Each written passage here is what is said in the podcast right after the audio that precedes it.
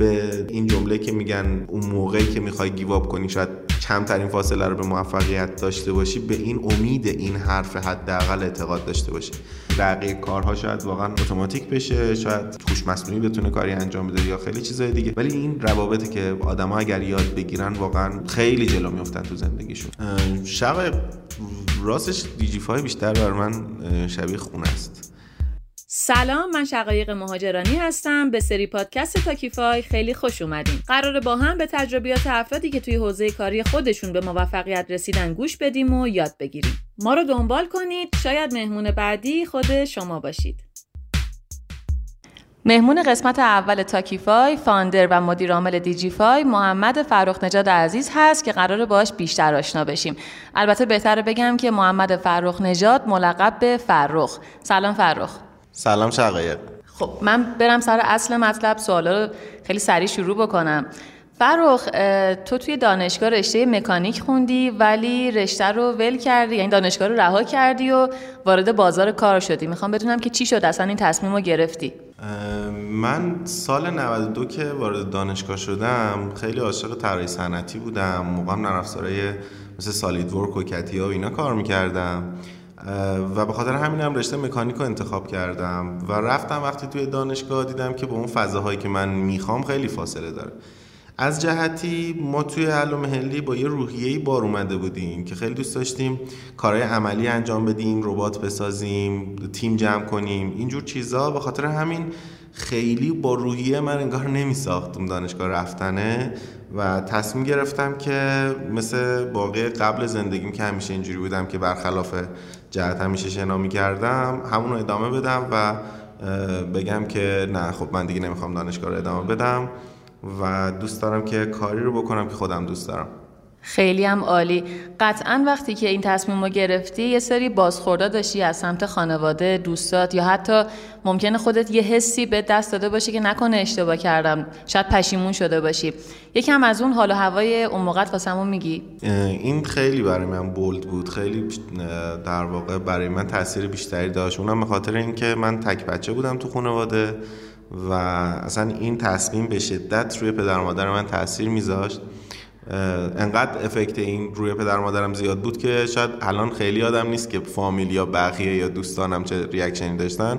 ولی خب پدر مادرم به شدت اوایل این با این قضیه مشکل داشتن. خیلی هم فشار زیادی به من میومد. ولی خب پدر مادر من آدمایی بودن که همیشه ساپورت کردن فقط. و سعی کردن اونقدر جلوی راه من رو به خاطر عقاید خودشون اینها نگیرن. حالا یه جایی شاید راهنمایی کردن. حالا من یا گوش کردم یا تصمیم خودم گرفتم. ولی هیچ وقت دخالت مستقیم نکردن و روزهای کمی بود که ما توی تشنج بودیم با هم دیگه. و بعد از اون این شد که من تصمیم گرفتم که خودمو بیشتر نشون بدم. و شاید یکی از چیزایی که باعث شد خیلی به ادامه را پایبند باشم اینه که تا آخر عمرم سعی کنم اون حس بدی که شاید اون روز پدر مادرم فهمیدن من قرار نیست که دیگه دانشگاه برم رو از بین ببرم. بین دوستات چی؟ می‌دیدی که اونا میرن دانشگاه ولی تو اصلا باشون همراه نیستی؟ این حس عجیبی به دست نمی‌داد؟ اتفاقا خیلی با هم بحث می‌کردیم چون اون دوستایی که ما تو اون سالها با هم داشت اون دوستانی که اون سالها ما با هم بودیم دوستانی بودن که از اول دبیرستان یکیشون که از دوم دبستان ما با هم بودیم و خیلی زیاد با هم صحبت می‌کردیم و می‌کنیم. راجب اون قضیه هم اینجوری بود که من یه بار به بچه ها گفتم گفتم یکی باید بین ما یه فداکاری می‌کرد یه کاری رو در حق خودش می‌کرد که اون بقیه اون تعداد نفراتی که در کنار اون آدم بودند به خاطر اون فداکاری که اون کرده اون هزینه‌ای که اون شخص پرداخته دلگرم بشن به ادامه راه. یعنی هزینه پرداخته اون آدمه که بقیه دارن نگاه می‌کنن خب حتما یه چیزی هست دیگه. یعنی غیر از این بود شاید خیلی زودتر از همی پاشید. شاید اون ادامه دادن دیگه وجود نداشت.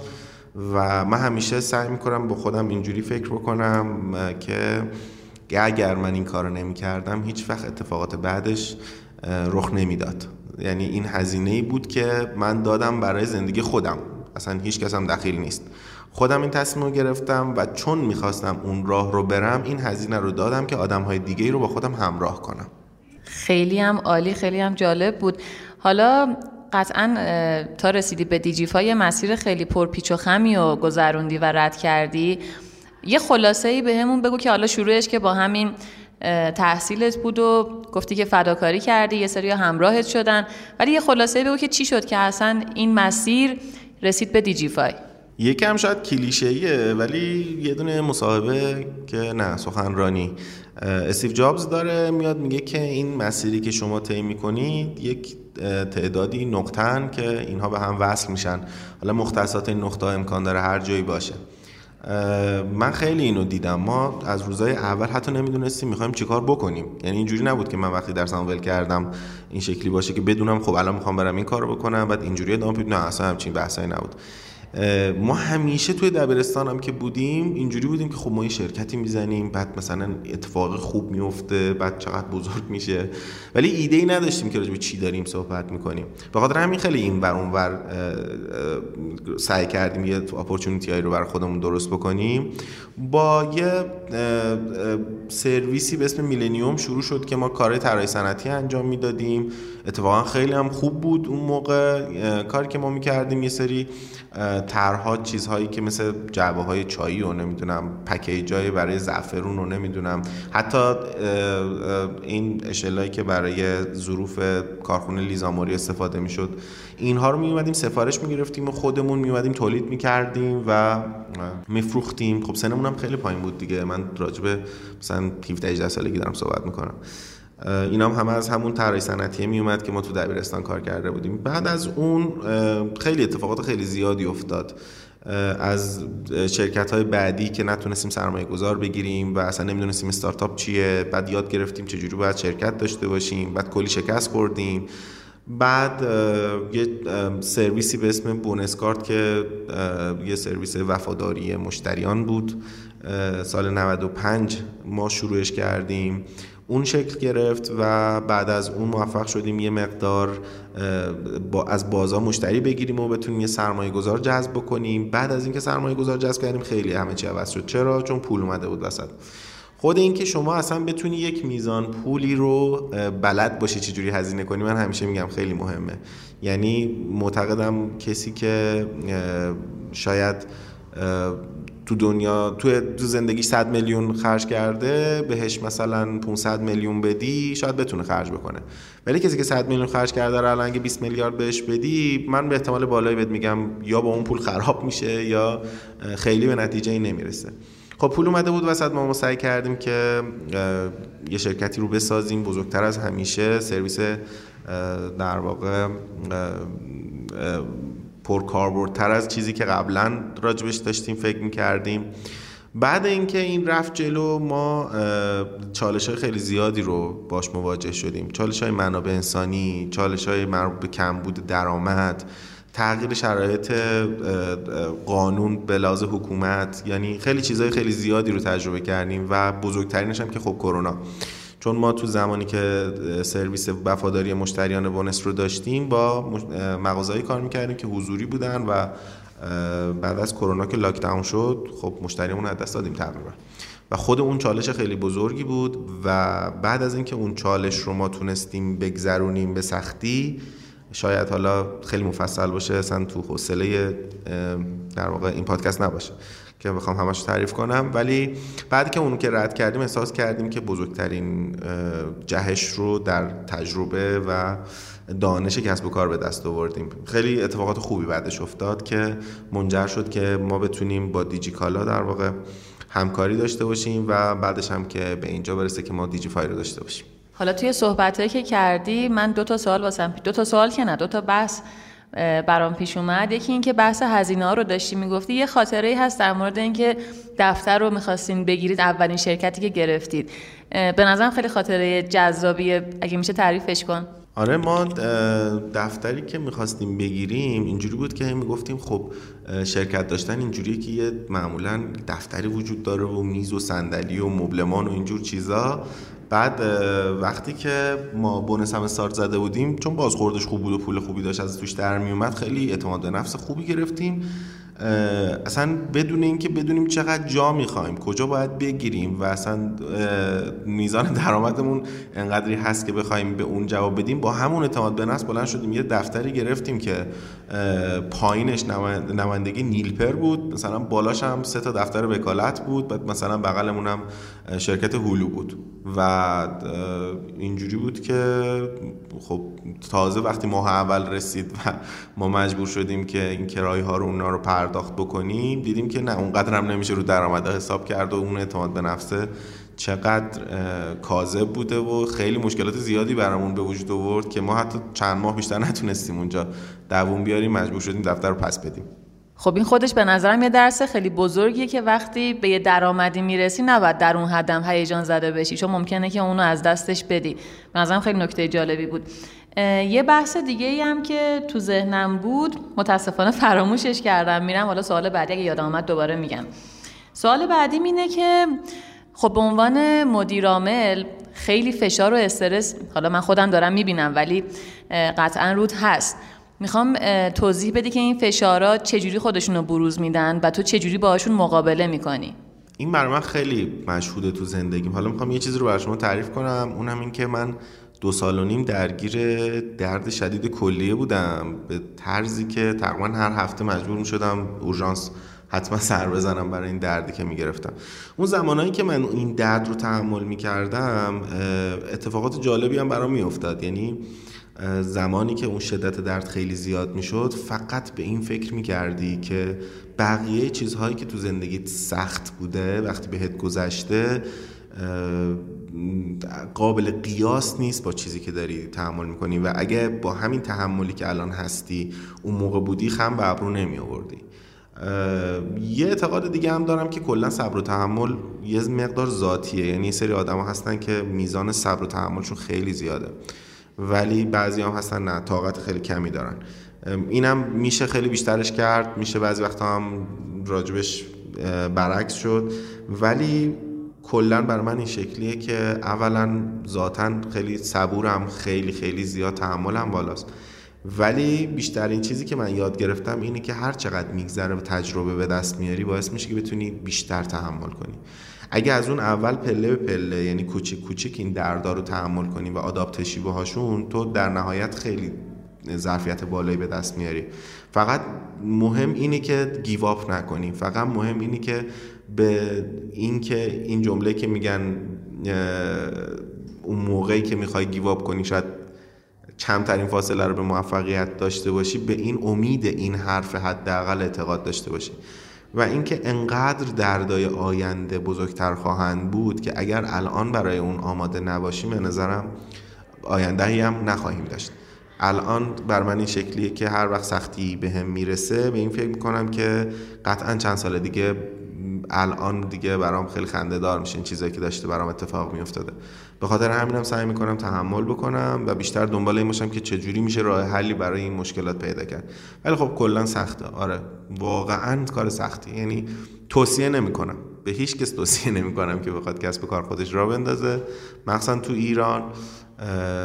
ولی خب چیرینی های خودش هم داره. شخصیت خودش هم لازم داره. به نظرم هر کسی واقعا شاید دوست نداشته باشه سلیقش نباشه حداقل. که این چیزها رو تجربه کنه. شاید خود من اگر یه کتابی بود بعد همه این اتفاقات از ده سال پیش تا الان برام نوشته بود و میخوندم قطعا می‌گفتم نه من این خط زندگی رو نمی‌خوام پیش ببرم.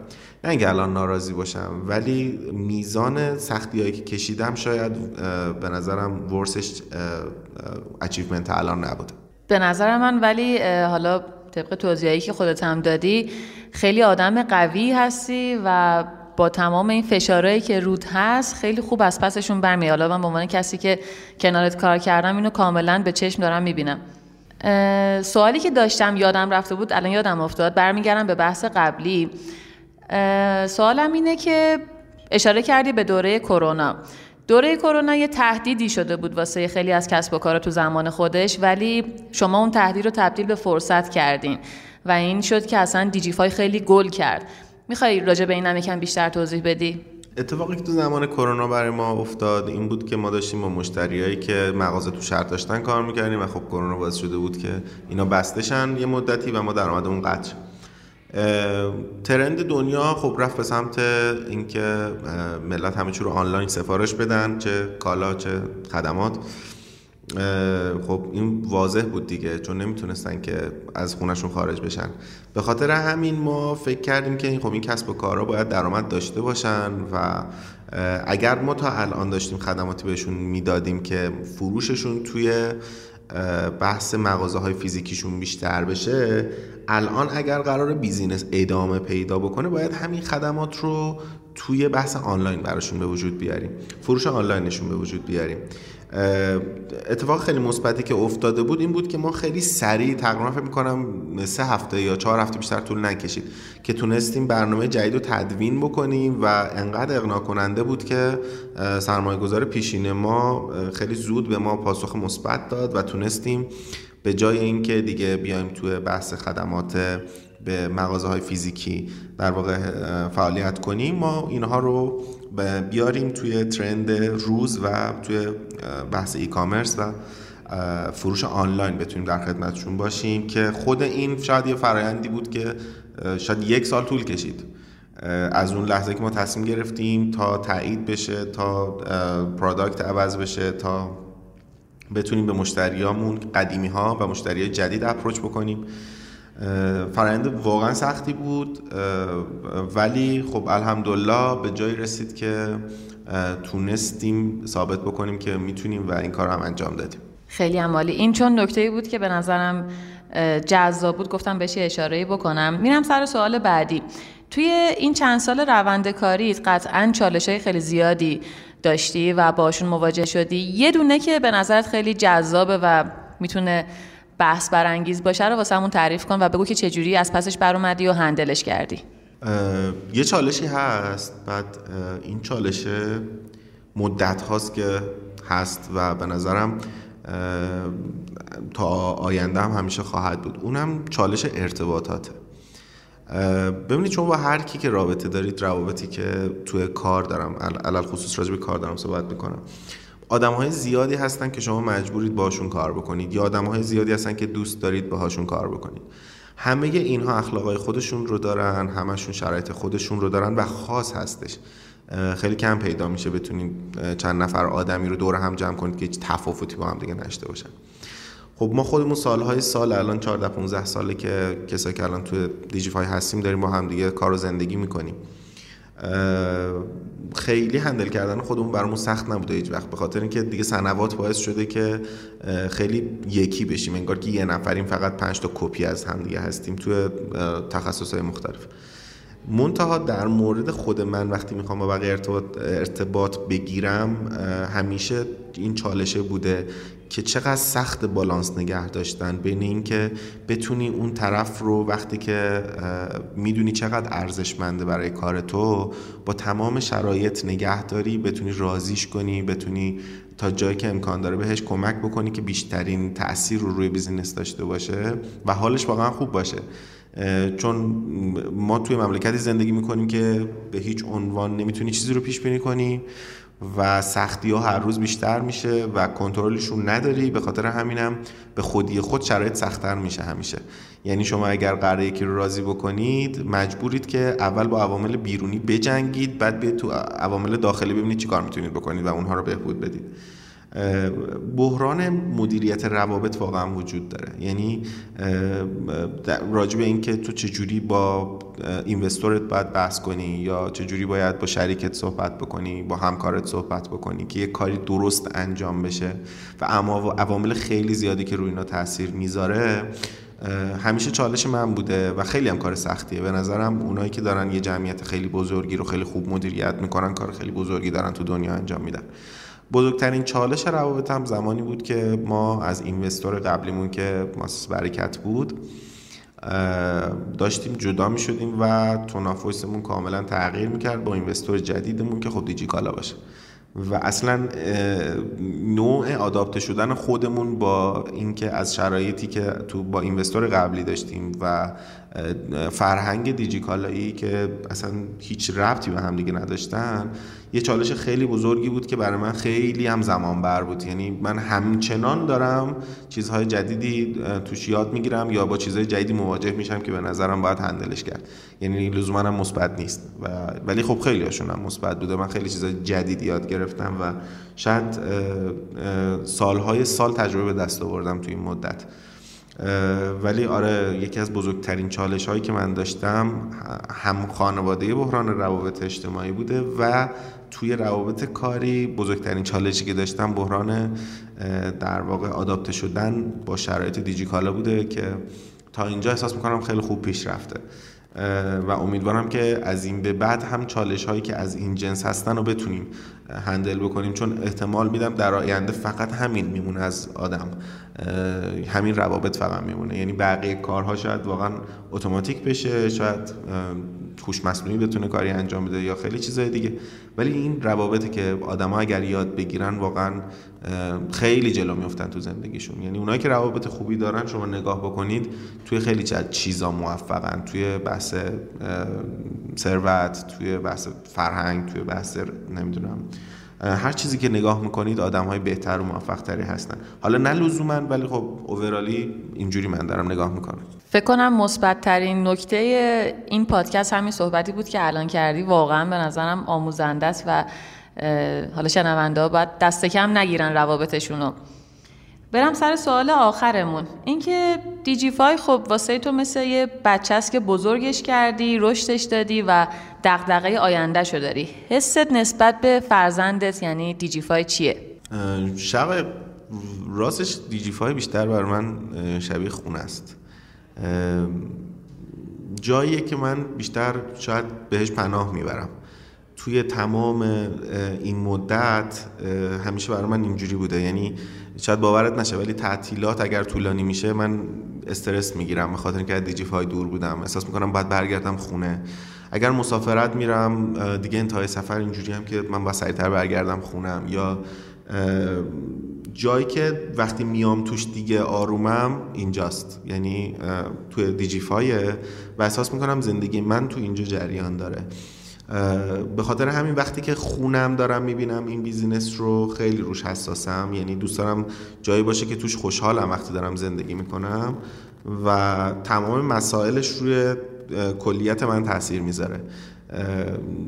خیلی بیشتر جنبه این رو برام داره که بخوام من بهش تکیه بکنم تا اون به من شاید الان بعد این سنواتی که گذشته. ولی آره برای من بیشتر شبیه خونه است. بیشتر دوست دارم شکلی معمن نگاش بکنم تا یه کسی که همش باید مراقبش باشم دیگه بچم بزرگ شده دیگه. اگر اون جوری هم بخواید نگاه بکنید دیگه الان خیلی کوچیک نیست. حداقل به لحاظ سنوات و امیدوارم که در آینده انقدری بزرگ بشه که بقیه هم مثل من بتونن بهش تکیه بکنن. منم امیدوارم که این اتفاق بیفته و به قول تو اینقدر بزرگ بشه که بهش بتونن تکیه بکنن. خیلی جمله قشنگی گفتی. من همون عینا تکرار کردم. فراغ جان خیلی ممنونم ازت. من به شخصه خیلی لذت بردم از مکالمه که با هم دیگه داشتیم و امیدوارم که واسه شنونده هم همینطور باشه. ممنون. منم از تو تشکر می‌کنم. یه آینده خیلی خوب رو برای همه می‌خوام و نمی‌دونم چه جوری قرار همه چیز درست بشه. شاید خیلی خیال خامی باشه برای همه. همه چیز درست بشه. ولی حداقل امیدوارم هر کسی توی زندگیش یک برهی داشته باشه که خیلی حالش خوب باشه. این شاید بهترین چیزی باشه که بتونم برای بقیه بخوام. بازم دست درد نکنه و خدافز ممنونم ازت. تا تاکیفای بعدی خدا نگهدار.